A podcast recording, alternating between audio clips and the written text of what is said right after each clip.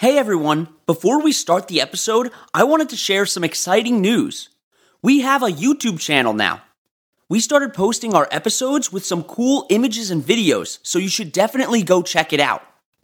You can find us at On Wildlife Podcast, and don't forget to subscribe. Now let's get into the episode.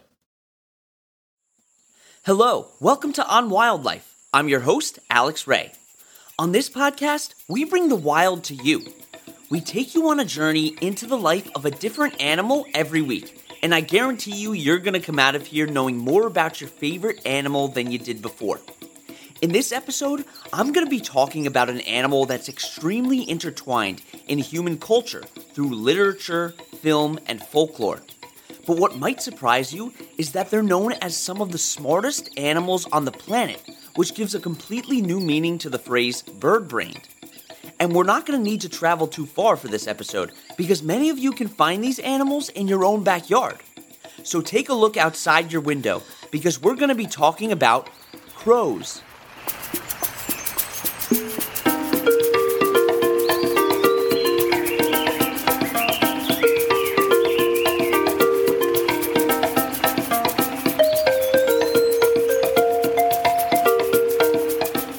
Crows can be found in most places in the world except for the poles and South America. They like open habitats with some trees to be able to roost, and they can live in rural or urban areas. This is why you'll oftentimes find them in parks and backyards. Well, that and the fact that they can eat scraps left behind by people. A group of crows is called a murder, and they're called a murder because in folklore, some believe that crows are omens of death. This is partially due to the fact that they're scavengers and they've been associated with dead bodies and cemeteries. In addition to that, they are also thought to circle in large numbers above animals that are about to die. And if you're starting to think about Edgar Allan Poe when you think of these animals, you're not alone, but you're also not exactly right. Because crows are so abundant and similar to other blackbirds, they're also mistaken for ravens. Although they are both found in the genus Corvus, which is a genus containing 39 species of stocky birds with strong beaks and feet, there are differences between the species. To tell the difference between a crow and a raven, first look at their beaks. Raven beaks are bigger, thicker, and have a curve, while crow beaks are thinner, slimmer, and straighter. Ravens are also larger than crows. Ravens have an average wingspan of 3.5 to 4 feet, and are around 24 to 27 inches long, while crows have an average wingspan of 2.5 feet and are only about 17 inches long. Ravens also weigh more than crows. Ravens can weigh up to 40 ounces, while crows weigh only about 20 ounces. Birds within the genus Corvus are called corvids, and they include crows, ravens, rooks, jays, magpies, tree pies, jackdaws, and cloughs. The smallest corvid is the 1-ounce dwarf jay, endemic to Mexico, and the largest corvid is the 3-pound common raven, found all over North America. Crows, along with the majority of other corvids, are known for being extremely clever, smart, and adaptive. They have the largest brain-to-body ratios, which is also called the encephalization quotient, of any birds. In fact, one study suggests that the crow's brain is the same relative size as the chimpanzee's brain, which is just insane. And if you're a longtime listener and remember our first ever episode, you'll remember that I mentioned brain to body size ratios when I talked about orcas. Now, I want you to think for a second about some of the things that you would say set us apart from other animals. First, you might think about our ability to make and use tools. Well, crows can do that. They've been known to use sticks and other objects in their environment to get food from places that they can't reach. And we're going to talk more about that later on in the episode. Crows also have the ability to remember faces just like humans. They've been observed recognizing, responding to, and then adapting to human faces. Scientists believe that this is a behavior evolved from living in urban environments, as urban birds have significantly larger brains than birds living in rural areas and are able to adapt their behaviors to changes in their environment really quickly. They can remember if the face is a threat or beneficial to them and have been seen seeking revenge on specific people that have done them harm in the past, so try not to get on a crow's bad side. Then you might think about our ability to talk as unique. Well, think again. Just like parrots, crows have the ability to learn and mimic other birds' calls, and even human speech by using their syrinx. The syrinx produces sound without using vocal folds, which is different than how humans and other mammals produce sound. And lastly, you might think about our emotions as something solely human, but crows have been known to hold funerals and mourn the dead. So maybe we're not as different as we like to make ourselves out to be. Okay, let's take a quick break, but stay tuned because you'll hear about the eating habits of crows and more about their behaviors when we get back.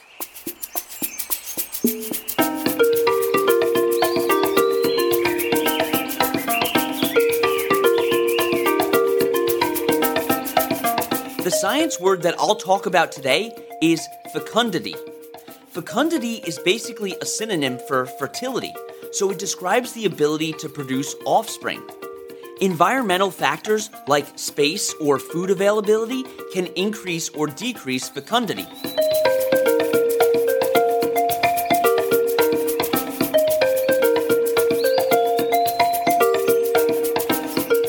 Okay, we're back.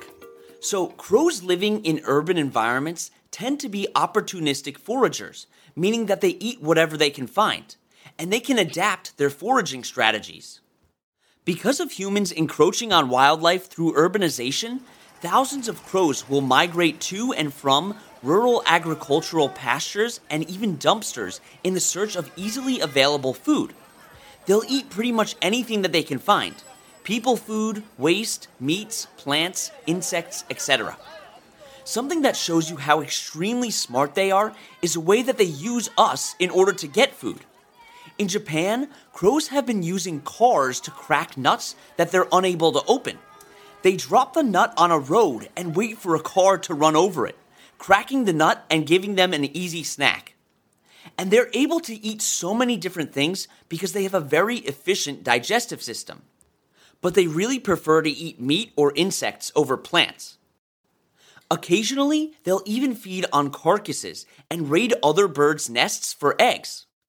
When there's low food availability, they've been observed eating young birds and small mammals. Like the majority of corvids, they display the behavior of burying their food to eat it later as well. They take food that they're not going to eat now and store it so that they can access it when they need it. And crows can travel about 60 miles away from their roosting site in order to find food. But they do have some predators to worry about, like owls and hawks. Crows are extremely social creatures and understand that there's safety in numbers. They communicate using calls and can warn each other of any nearby predators. Crows will have a designated individual called a sentry or a sentinel, and they keep watch for the other crows while they feed to alert them of any danger. They've even been seen calling to each other when in the presence of predators and assembling mobs to join together and attack them. As I talked about earlier, crows have been observed using tools to access food. The New Caledonian crow is able to plan out strategies on how to use their tools in advance, which requires a lot of intelligence. In one study, scientists put a piece of food in a jar filled with water. Crows were smart enough to know that dropping a stone into the jar will cause the water to overflow and allow them to get the food. So we learned about some cool crow behaviors, but what about mating behaviors? We'll talk about that right after the break.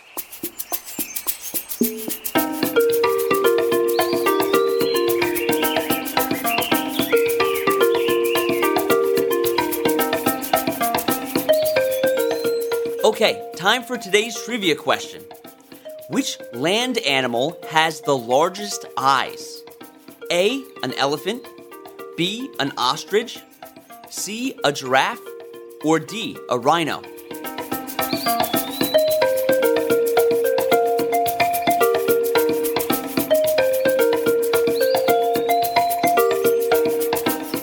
The answer is B, an ostrich. Ostrich eyes are 2 inches across and are as large as billiard balls. which is larger than their own brain.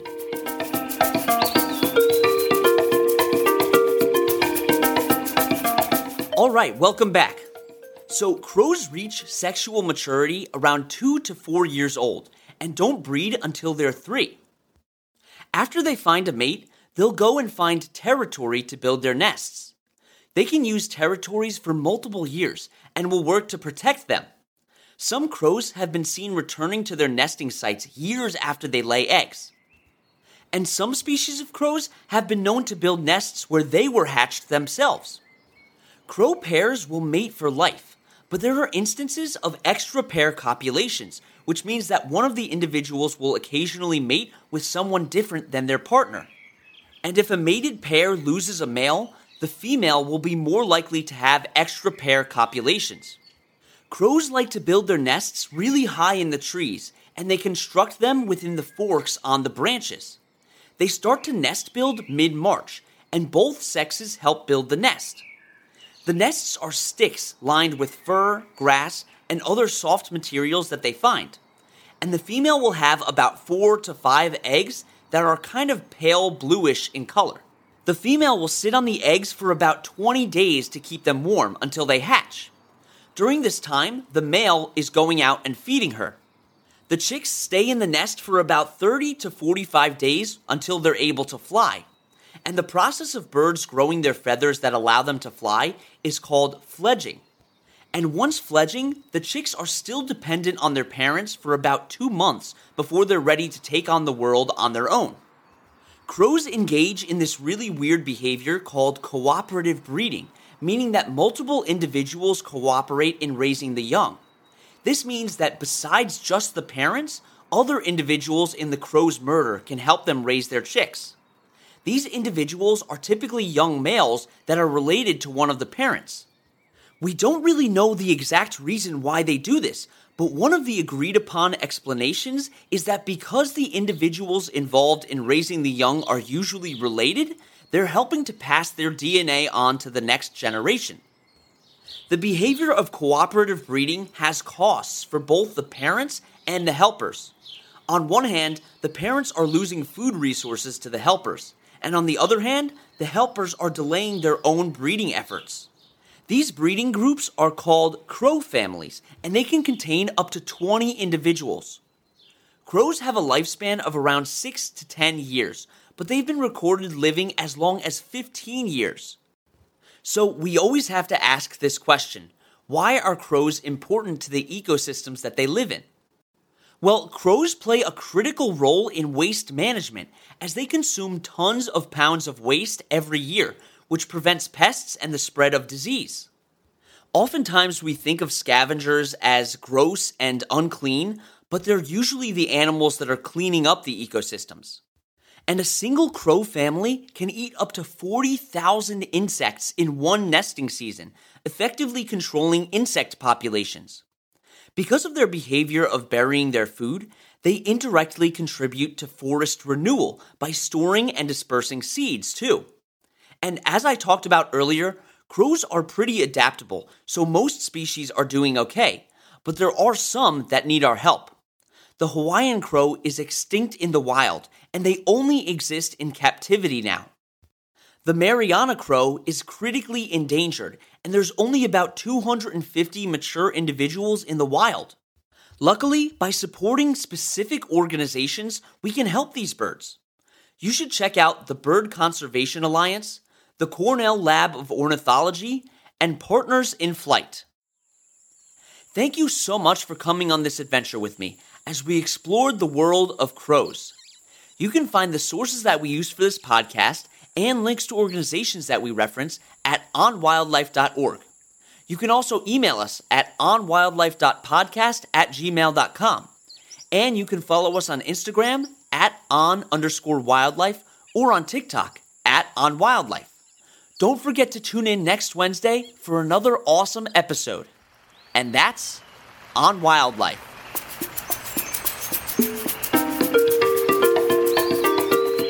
Listening to On Wildlife with Alex Ray. On Wildlife provides general educational information on various topics as a public service, which should not be construed as professional, financial, real estate, tax, or legal advice.